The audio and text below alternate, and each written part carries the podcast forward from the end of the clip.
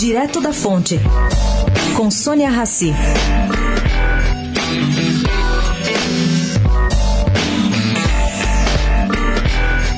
A economista Helena Landau deixa o PSDB depois de 25 anos. Ela conta que lutou ao lado do senador Tasso Gereissati por uma boa causa. A economista entrou no partido pelas mãos de Gereissati, que era presidente do PSDB em 91, e acabou se filiando 2 anos depois. Conhecida por sua dedicação à legenda, defendeu com unhas e dentes, por exemplo, quando diretora do BNDES do governo Fernando Henrique Cardoso, os processos de privatização de estatais. Nos últimos tempos, vinha dando sinais de descontentamento com o desmoronamento do partido.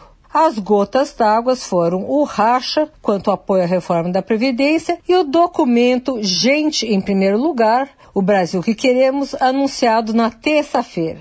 Esse documento, que propõe novas diretrizes e deve servir de base à campanha eleitoral de 2018, foi coordenada pelo senador José Aníbal. Mas nenhum economista de peso do PSDB foi consultado. Sônia Racy, direto da Fonte, para a Rádio Eldorado.